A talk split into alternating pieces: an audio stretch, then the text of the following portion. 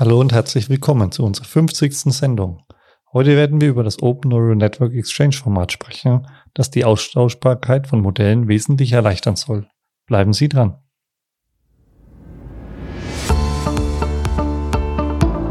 Knowledge Science, der Podcast über künstliche Intelligenz im Allgemeinen und Natural Language Processing im Speziellen. Mittels KI-Wissen entdecken, aufbereiten und nutzbar machen. Das ist die Idee hinter Knowledge Science.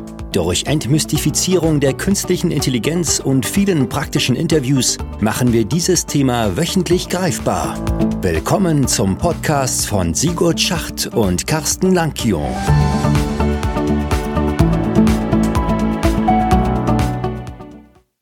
Hallo Carsten.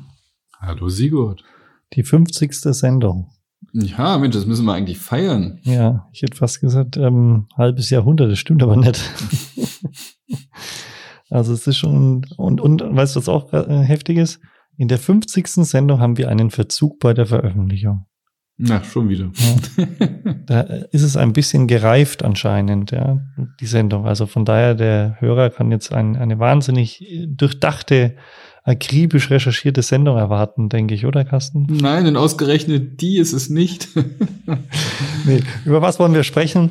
Ähm, über ONNX, ja, das ja. Open Neural Network Exchange Format. Genau, ONNX oder manche nennen es, glaube ich, auch einfach Onyx. Onyx? Ja, habe ich mal irgendwo gelesen. Also Genau. Man weiß immer nicht so bei Abkürzungen und, und Namen, äh, wie, wie wird es im Detail ausgesprochen. Ich meine nicht, dass es so relevant wäre, weil es funktioniert unabhängig davon. Wo, wozu braucht man denn das? Ein Exchange-Format für, für neuronale Netze? Die Frage habe ich mir eigentlich auf meinem Zettel für dich ausgedacht, aber ähm, man muss sich ja wirklich fragen, warum braucht man ein eigenes Format dafür? Wir haben ja die unterschiedlichen Frameworks wie TensorFlow, Python, ähm, dann Café 2 oder was auch immer noch so existiert, MXNet oder wie auch immer. Ähm, und die haben ja alle ihre eigenen Strukturen, um ihre Modelle zu speichern. Ja? Warum brauche ich dann nochmal ein extra ja, Format? Ja? Framework, Framework Login. So ist es. Genau, Framework Login wäre der, der schöne Begriff, ja. Aber das ist ein bisschen zu kurz gesprungen, wenn man nur über den Login-Begriff denkt, glaube ich. Ähm, also die Idee hinter diesem Format ist einfach, dass man tatsächlich die Problematik hat, dass man ähm, in den unterschiedlichen Teams, in größeren Firmen, ähm, halt unterschiedliche Frameworks für verschiedene Anwendungsfälle benutzt. Ja? Und dann einfach die Austauschbarkeit dieser Modelle, die man gelernt hat, eigentlich, wie du gesagt hast, an das Framework gebunden ist und man sich nicht so gut austauschen kann untereinander, weil man halt nicht das eine Modell, ein PTOR-Modell in TensorFlow importieren kann und dort weiterarbeiten kann. Ja. Und ähm, da ist halt so ein bisschen aus, das war eine Gruppe von mehreren Unternehmen, die sich zusammengeschlossen haben und gesagt haben, mh, hm, das gefällt uns eigentlich so nicht. Ja, also ursprünglich kommt es von Facebook ja, ähm, Microsoft, Facebook, Amazon ja. war, glaube ich, mit dabei. Ne? Ja, Facebook war tatsächlich die Initiatoren, die halt gesagt haben, ähm, gerade innerhalb ihrer eigenen Research-Gruppen hatten sie so Unterschiede in der Anwendung der verschiedenen Frameworks und wollten sicherstellen, dass sie ein standardisiertes ähm, Modellbeschreibung oder, oder Dateiformat, kann man ja auch sagen, ähm, haben, ähm, um die Modelle dann innerhalb des Konzerns ich meine, diese, diese Idee ist ja nicht, nicht wirklich neu. Ich meine, ich erinnere mich noch an eine Zeit, als, als ich promoviert habe, da kursierte immer sowas wie, ich glaube, es hieß PMML, Predictive Model Markup Language. Da haben wir auch schon versucht, jetzt nicht jetzt konkret bezogen auf neuronale Netze, aber generell Machine Learning Modelle irgendwie äh, ja in einem austauschbaren Format abzulegen. Ja, auch, weil ich vielleicht dieses gelernte Modell ja irgendwann nicht nur mich daran erfreue, dass ich es gelernt habe, sondern ja auch nutzen möchte. Also das Deployment und die Umgebung, in der ich das äh, anwende, nicht unbedingt dieselbe ist, in der ich es gelernt habe. Da muss ich es ja irgendwie auch zur Anwendung bringen. Ich, ich, ich habe da noch viele Projekte gesehen, wo das Ergebnis, was da rauskam, dann mühevoll nachimplementiert wurde in, in was sagen, C, C++ mhm. oder sowas und ne, was vielleicht auch nur äh, in einem grafischen Tool erstellt wurde und dann noch gar nicht so ein, so ein, so ein Programmcode dahinter lag, wie wir es ja heute oft haben. Also diese ja. Nutzbarmachung ist eine und das Austausch, Wiederverwendbarkeit über verschiedene Frameworks hinweg.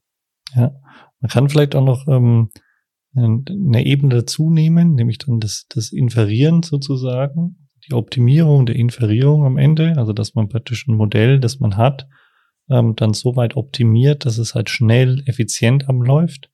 Ähm, das gehört ja auch noch dazu. Und vielleicht kann man ja. das so aufteilen, dass wir da zwei wesentliche Rollen eigentlich bei unserem, also wenn wir so von dem, von dem Weg von der, also vom Research bis hin zur Produktion gehen, dann haben wir ja eigentlich auf der einen Seite den Data Scientisten, der mit, natürlich mit im Team dann mit ähm, die Daten einsammelt, trainiert ähm, und am Ende dann ein Modell hat, das evaluiert und so weiter.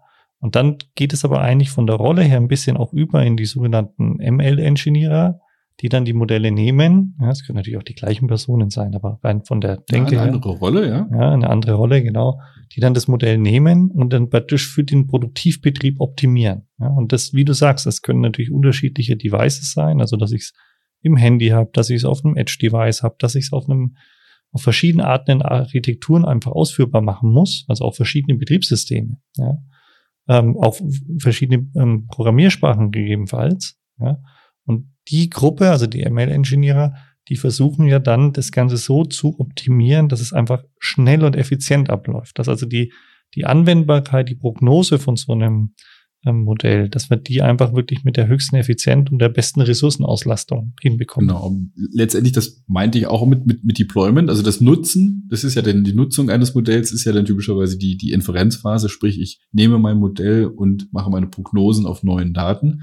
Und das haben wir ja beim, beim Machine Learning generell gesagt, sind ja mal diese zwei Hauptphasen. Das Erstellen eines Modells und dann ein fertiges Modell, das Nutzen, das Anwenden. Und ja, typischerweise, wie du es gerade geschildert hast, ganz andere Rechnerarchitekturen, während ich zum Beispiel gerade im Bereich Deep Learning oft ja diese hochgezüchteten Rechner mit leistungsstarken GPUs, die habe ich ja in der Anwendungsphase nicht unbedingt. Es sei denn, dass ich genau. einen Dienst habe, einen Service, wo ich quasi diese Fähigkeit nutze, aber die, Rech dass die Rechenleistung trotzdem auf einem Server stattfindet, wo ich es habe. Aber manchmal habe ich es ja gerade in den Endgeräten drin selbst und habe da andere Ressourcen, die ich halt irgendwo nutzen kann. Also genau wie, wie du es gerade dargestellt hast. Ja, oder auch die Kombination, dass ich plötzlich auf der einen Seite den Cloud-Dienst anwende und auf der anderen Seite aber trotzdem noch meine Devices habe. Ja, und dann habe ich halt wirklich ähm, verschiedene Architekturen. Und da greift halt das ONNX auf. Ähm, Haupttreiber eigentlich dann, also Facebook, wie gesagt, Initiator.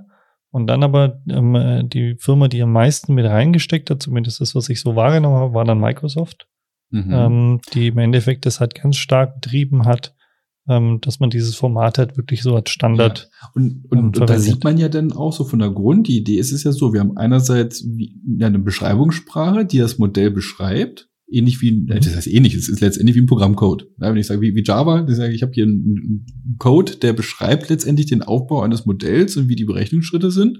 Und dann brauche ich ja eine, eine Runtime-Environment, also irgendwo eine, eine Umgebung, in der dieses Modell denn ähm, ja, abläuft, wie, wie früher eine, eine Java-virtuelle Maschine. Ähm, und die muss ich ja quasi, wenn es standardisiert ist, die kann ich ja auf beliebigen Umgebungen umsetzen. Also je nach Rechnerarchitektur, je nach verfügbarer äh, ja, Ressourcen, die ich da drin habe, kann ich dann einfach das umsetzen und das möglichst effizient und entsprechend anbieten. Und wenn ich das entsprechend trenne, kann ich da sehr flexibles anbieten. Ja, ja. Da stellt sich für mich nur die Frage, das wir am Ende mal diskutieren können, sorry, wenn ich das gerade noch einbringe, na, wenn ich schon so weit bin, dass ich diese allgemeine Sprache habe und die Inferenzmaschinen, wird es nicht irgendwann auch dahin gehen, dass ich das Training auch über diese äh, Umgebung mache? Das ist ähm, keine provokante Frage oder keine diskussionswürdige Frage, weil man sieht ja schon, dass dieser Standard in die Richtung sich auch entwickelt, dass es auch ein ONNX-Train gibt, ja, und man dann gleich damit trainiert.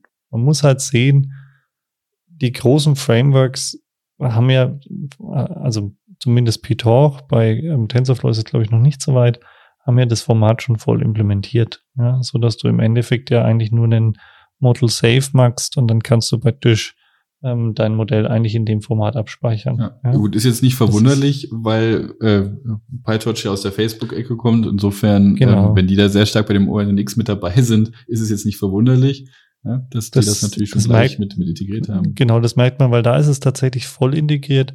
Bei den anderen, und das ist interessant, wie man dann vorgegangen ist, man hat praktisch für jedes Framework, das es gibt, und das sind ja wirklich, das sind ja nicht nur die, die wir hier mal nennen, sondern es gibt ja eine ganze Anzahl mehr, hat man sogenannte Konverter geschrieben, die dann praktisch die interne Definition zum Beispiel von einem Layer oder ähnliches ähm, auf das ONX oder auf die UNX-Sprache von Operatoren, also praktisch, das sind dann einzelne ähm, ja, Module, die praktisch einen Teil wie so ein Convolutional Layer repräsentieren oder ein ALN Layer repräsentieren, ähm, gemappt, ja, so dass man praktisch ein fertiges Modell nehmen kann und dann praktisch das durch einen Konverter in das ONX-Format bringen kann. Ja. Letztendlich ist es eine Form von äh, Serialisierung, also ein, ein Rausschreiben eines Modells, ja, und da halt aber wirklich offen und, und äh, austauschbar dann wieder mit anderen Frameworks, ja. Ja, und halt also nicht nur das Modell an sich in der Struktur, sondern natürlich auch die gelernten Gewichte und die Zusammenhänge. Und ja, das, kann, mhm. das kann sogar so weit gehen, dass du praktisch auch die Vorverarbeitungsschritte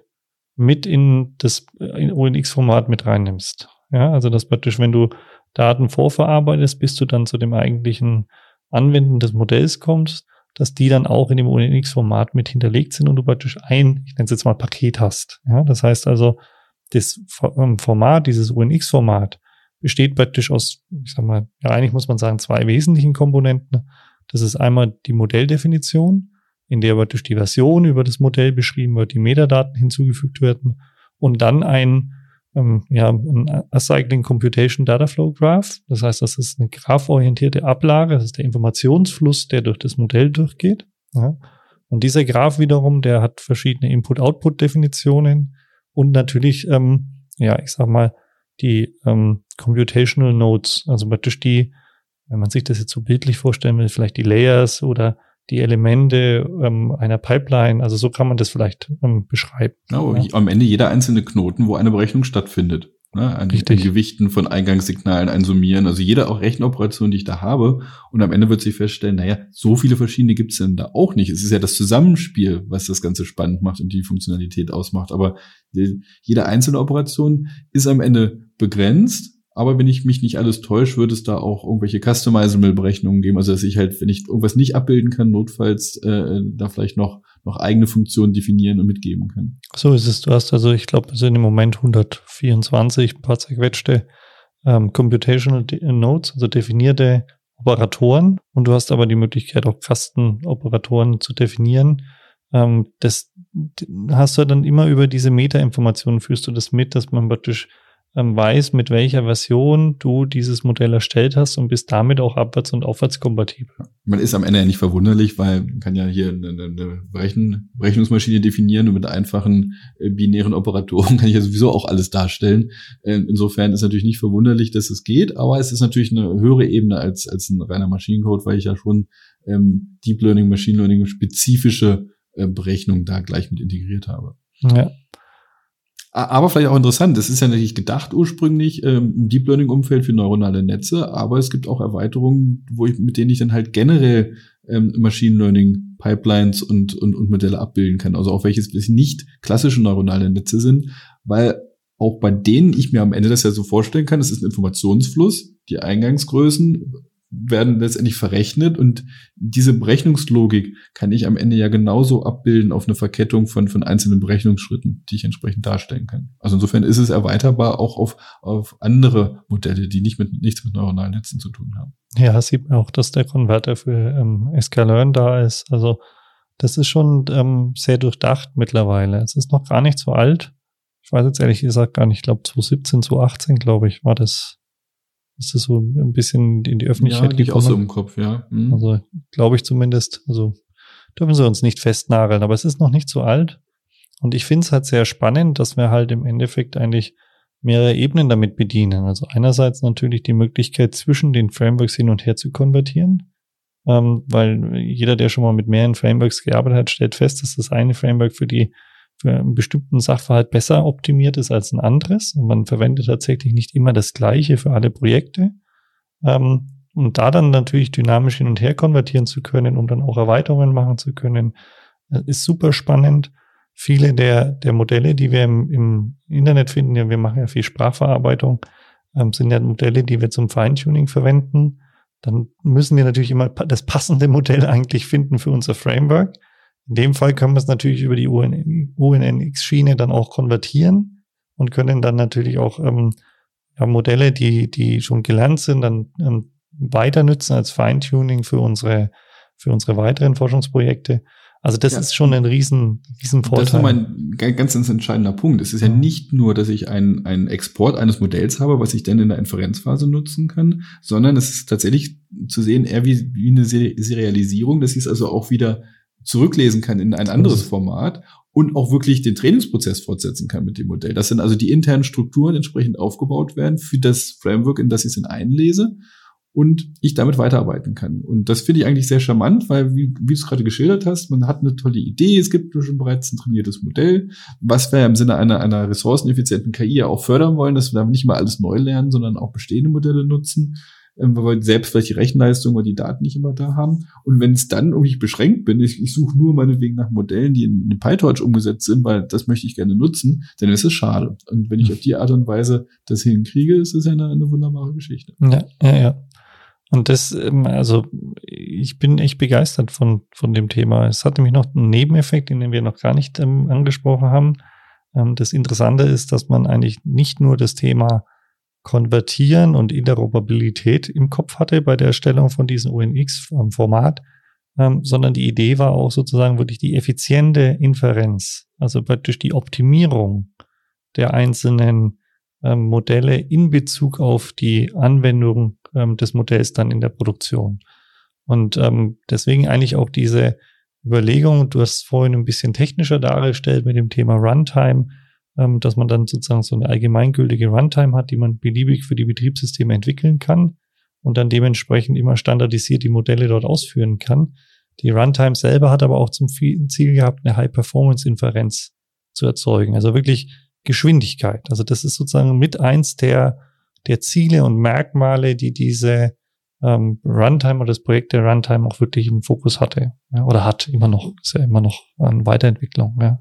Und wenn man das mal vergleicht mit zum Beispiel die klassischen Frameworks zu der optimierten Runtime, wenn du über ONX das ausführst, dann stellt man fest, dass sehr häufig die Inferenz wirklich Faktor zwei, drei, vier schneller ist als die Original-Frameworks. Ja. Und das ist schon beachtlich. Wenn man denkt, wenn, genau. man, selbst wenn man innerhalb des Frameworks bleibt und sagt, Mensch, ich habe das da jetzt performant entwickelt, nutzt das, dann hätte man ja, könnte man ja denken, nee, dann, dann muss es auch in dem, innerhalb des Frameworks performant sein. Was anderes wäre es, wenn ich wenn ich was rausschreibe, das irgendwo anders einlese, dass diese, diese Rückumsetzung in ein anderes Framework vielleicht nicht gut funktioniert oder nicht performant funktioniert. Das wäre ja noch, noch eine Geschichte. Aber nee, das ist sehr, sehr erstaunlich und beachtlich und ähm, ja, sollte man auf jeden Fall sich anschauen. Aber nochmal, vielleicht nochmal, nochmal zurückgegangen den Schritt. Ich meine, man könnte sich ja jetzt denken, wir hatten verschiedene Frameworks dargestellt. Allen voran natürlich TensorFlow, PyTorch, so Entwicklung neuronaler, also Deep Learning Modelle, neuronale Netze. Und es ist ja nicht, nicht so, dass man jetzt ähm, sagt, Mensch, du hast ein Problem, das kannst du mit dem Framework nicht lösen. Es kann grundsätzlich natürlich, weil wenn es universelle Programmiersprachen im Hintergrund sind, kann ich alles mit allem erstmal umsetzen. Begrenzen ist eher vielleicht, ähm, mit welchem Framework oder welcher Art der Umsetzung fühlt man sich eher vertraut. Ja, nur programmiere ich eher Pythonic, ne, wie, wie die Programmiersprache das vorgibt, ein bisschen gekapselt in Klassen, eigentlich vielleicht eher zu PyTorch oder ähm, habe ich halt meine größere Community in, in TensorFlow, mit der ich mich besser austauschen kann, dann sind das natürlich wichtige äh, ja, Entscheidungskriterien. Aber am Ende kann ich mit, mit, mit jedem dieser Frameworks-Geschichte äh, als Sachen umsetzen. Ich bin da nicht, nicht begrenzt. Begrenzung kommen dann eher, wie du schon sagtest, in Richtung der Optimierung. Ist vielleicht die, das eine Framework ein bisschen äh, verschwenderischer bei dem Speicher oder ist es, ist es vielleicht schneller? Also Speichernutzung, Geschwindigkeit, das sind natürlich Themen, aber die generelle Berechenbarkeit ist nicht begrenzt. Insofern kann ich mit jedem Framework natürlich Sachen umsetzen. Und insofern ist es auch nicht verwunderlich, dass es halt möglich ist, ähm, über so ein, ein, Frame, äh, ein anderes Framework Meta, auf der, der Meta-Ebene, das Austauschformat, das hin und her zu transformieren. Ja, das heißt, ähm, nochmal zusammenfassend, ONNX ist eigentlich nicht nur das Format, sondern es besteht eigentlich aus mehreren Werkzeugen, nämlich einmal sozusagen die Konverter, die aus den ursprünglichen Frameworks dann das UNX-Format machen, die Runtime, um praktisch die ja, erstellten Modelle dann wirklich ähm, zum Inferieren zu verwenden. Der, und jetzt wird's spannend, das haben wir nämlich noch nicht genannt, der Optimizer, ONNX Optimizer, der dafür sorgt, dass wir sozusagen halt ein hochperformantes Modell bekommen. Und dann gibt's noch ein Tool, das treibt auch Microsoft, das auch in den, ja, ich nenne es jetzt mal, ähm, ja, Korb von dem ONX-Werkzeugen gehört. Das ist das sogenannte ONX Go Live-Werkzeug. Ja. Und das ist im Endeffekt ein, ein, ja, ein Tool, mit dem sie noch ein Versprechen lösen wollten oder mit unterstützt haben, nämlich das einfache Deployment. Ja. Und das ist tatsächlich ein Tool, man nimmt praktisch das ähm, Modell aus den Vor-Frameworks, in dem man es entwickelt hat, also muss ich da keinen großen Kopf machen, übergibt es dem UNX Go Live, der konvertiert es dann zu ONNX, macht eine Auto-Performance-Tuning ja, über den Optimizer vollautomatisch und gibt dann die Möglichkeit, es dann entweder direkt halt mit der Runtime zu hosten oder dann aber auch schon an die, ich sag mal, großen Cloud-Dienstleister Azure, ähm, GCP, ähm, AWS zu übergeben und dort dann im Endeffekt dann hin zu hinterlegen. Also dann für die Inferenz zu hinterlegen. Das sind Und so muss die. irgendwann gar nichts mehr machen. Ja, das hört sich gut an, gell? so, und es stellt sich eigentlich, ähm, also es gibt dann noch ergänzende Werkzeuge, die dann eher dann, ja, ich sag mal, auch für die, für den ML-Engineer oder den Data Scientisten sehr spannend sind. Ähm, auch, ähm, man sieht, Microsoft hat da wirklich viel reingesteckt, ähm, auch wenn es jetzt, also es hört sich so an, als wäre es nur Facebook und, und Microsoft. Das sind aber, äh, ich glaube, an die 60, 70 Unternehmen, die an dem Stack jetzt mitarbeiten und, und das wirklich als Open-Format und als Open-Projekt sehen. Also nur äh, tut halt Microsoft tatsächlich halt viel unterstützen. Und die haben noch ein, ein Werkzeug noch ergänzt, Netron heißt das. Ähm, das ist ein Visualisierer, mit dem man praktisch das Format dann einfach in einem schönen visuellen Graphen anzeigen kann und dann praktisch das Modell nochmal analysieren kann oder nochmal ähm, sich genauer anschauen kann. Ähm, das ist halt gerade für die ML-Engineer oder die Data Scientists nochmal ein gutes Werkzeug. Ja. Dann fragt sich irgendwann, also ich hatte es ja vorhin schon angesprochen, ähm, bei dieser ganzen Optimierung und, und Auslegung äh, auf die Inferenz, denn, denn ähm, lässt sich das natürlich genauso auch andenken, das für die, für die Lernphase entsprechend zu optimieren. Ich meine, wenn ich die Fähigkeiten habe, das in der Inferenzphase auszulegen, warum nicht auch da? Ähm, ob dann nicht irgendwann die, die einzelnen vielen Frameworks verdrängt werden und ich eins habe, was, was alle nutzen, weil ähm, dann ist es ja am Ende nur noch eine Definition der Netzwerkarchitektur. Ähm, die wird dann am Ende umgesetzt in das äh, ONNX-Format. Und dann kann ja da auch das, die, auch genauso die Trainingsphase irgendwann mal äh, durchgeführt werden. Ich brauche ja nur dafür auch noch eine Komponente, die das entsprechend umsetzt. Ja, das ist ähm, logisch gedacht. Ich glaube da nicht dran. Ich glaube ja, die andere Frage ist dran, ja, weil- ja, Also meiner Ansicht nach wird, also ob es überhaupt so kommt, weiß man ja nicht. Aber ähm, wenn man das so skizziert, wie du es jetzt dargestellt hast, würde ich, würde ich das eher so interpretieren, dass praktisch, das muss man sich ja wie ein Motor vorstellen, ja, dass da praktisch unter dem Framework ja, halt die UNX-Welt eingebettet ist und dann halt auf der Basis trainiert wird, aber das Framework wie BTOR oder wer auch immer dann trotzdem noch die Daseinsberechtigung hat und du halt ganz normal dort weiterlernst. Eher, dass sich's in dem Framework versteckt. Ja. Ja, am, am Ende ist es ja so, kannst sagen, na gut, du hast doch meinetwegen eine Programmiersprache, eine universelle, wie Python oder sonst irgendwie. Ähm, hättest du damit schon alles machen können. Das andere brauchen wir doch eigentlich. genau. Also insofern, ja, es, es äh, gibt immer Gründe, warum es noch nicht so ist. Und die, die Frage ist ja auch, es, es klingt jetzt erstmal so toll. Und wir haben ja auch erste Versuche damit gemacht und es ist, es ist echt beeindruckend.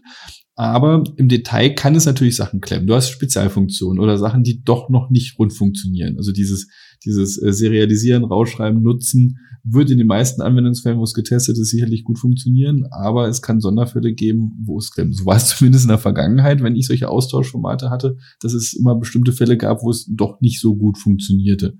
Ja, das muss man einfach immer bedenken, ja. Das ist halt immer dann, wenn du jetzt zum Beispiel ein ganz neues Layer entwickelst. Also ähm, äh, dann muss halt so ein Framework nachziehen. Ja, also entweder entwickelst du sozusagen, wie nehmen wir mal das Beispiel, so ein, so ein Crew-Layer, so ein LSTM-Layer oder wie auch immer, das jetzt ganz neu irgendwann mal entwickelt wurde, dann ist es natürlich nicht sofort in dem Format verwendbar. Ja, Ja, oder es ist nutzbar, aber nicht, nicht, nicht performant umgesetzt. das kann natürlich auch sein, genau. Also du müsstest praktisch dann diesen Operator dann praktisch für das Framework mit entwickeln eigentlich, ja. Und ähm, das ist, glaube ich, so immer ein Krux an diesen standardisierten Themen, dass die immer so ein bisschen nachziehen, dass die nie sozusagen logischerweise ganz vorne dabei sind. Das gleiche haben wir ja bei den visuellen Tools genauso, ähm, dass praktisch alles, was jetzt sozusagen State-of-the-Art Research ist, nicht zwangsläufig direkt in solchen ähm, Formaten funktioniert. Ja, heißt nicht, dass es nicht geht, heißt nur, dass man halt mehr Energie noch mal reinstecken muss. Ja, weil ja dann natürlich auch nicht nur das, das Format, also nicht nur die, es soll erweiterbar sein, ja, die neue Funktion muss ja dann auch in alle Richtungen. Also ich muss ja die, die Umsetzung in, in alle äh, beteiligten Frameworks ja äh, realisieren können. Und das dauert halt immer ein bisschen länger. Ja, aber auf der anderen Seite muss man natürlich sehen, wir reden hier natürlich wirklich mit einem Fokus zu, zu Produktion. Also nicht irgendwie, also nicht Produktion im Sinne von bauen, sondern dass wir es produktiv nützen. Ja. Und in dem Sinne willst du natürlich schon auch eine reife Implementierung haben. Ja. Also von daher muss es nicht zwingend ein Nachteil sein, dass es ein bisschen hinterherhinkt. Ja.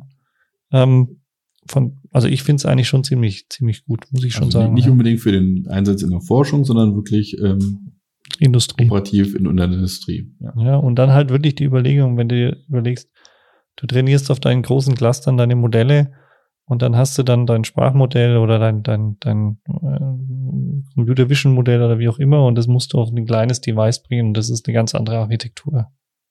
Dann ist es halt echt, ähm, musst halt gucken, hat das Framework überhaupt in die Richtung eine, äh, eine Inferenz-Engine, kriegen wir das überhaupt auf das Device oder ähnliches? Und über das UNNX, das sind wirklich, wenn man auf die Internetseite geht, die haben wirklich eigentlich alle gängigen Plattformen, die man sich vorstellen kann, über von, von ARM-Architekturen, über spezielle Hardware, über TPUs, Ja, mit über, GPU, ohne GPU. Ich habe Genau. mir auch meine, meine Runtime konfiguriert, ausgewählt, runtergeladen und klappte gleich wunderbar. ja, also deswegen, das ist schon, ähm, das ist schon wert, ja, definitiv. Also so hochspannend für die Industrie und macht natürlich dann auch, ähm, also im Endeffekt kann man auch sagen, das ist ein Investitionsschutz ja, von deinen Modellen, weil du einfach gewährleisten kannst, dass egal wie die Frameworks sich weiterentwickeln oder nicht, dass du praktisch in dem Format eine gewisse Zeit lang oder wahrscheinlich auch länger durch diese Metainformation der Versionen ähm, ziemlich lange einfach einen Investitionsschutz im Betrieb deines Modells hast.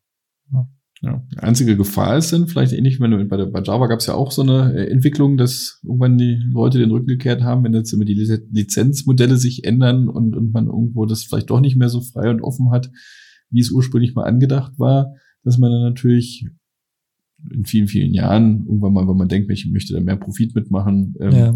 doch die Leute wieder den Rücken kehren. Also irgendwo gibt's immer wieder Entwicklungen, die dann äh, in eine Richtung gehen, wo nicht die Mehrheit mitzieht und dann ähm, kommen wieder andere Themen. Ja, muss man sehen, aber hier würde ich schon sagen, dadurch, dass es so auf den breiten Beinen steht und es nicht einer, einer, eine Unternehmensgruppe so zugehörig ist, wie jetzt, also ich bei, bei Java ist ja doch ein sehr Mhm. dominantes Unternehmen dahinter, ähm, glaube ich, wird sich das nicht dafür, dass es schwieriger ist, das Genau. so. Prima.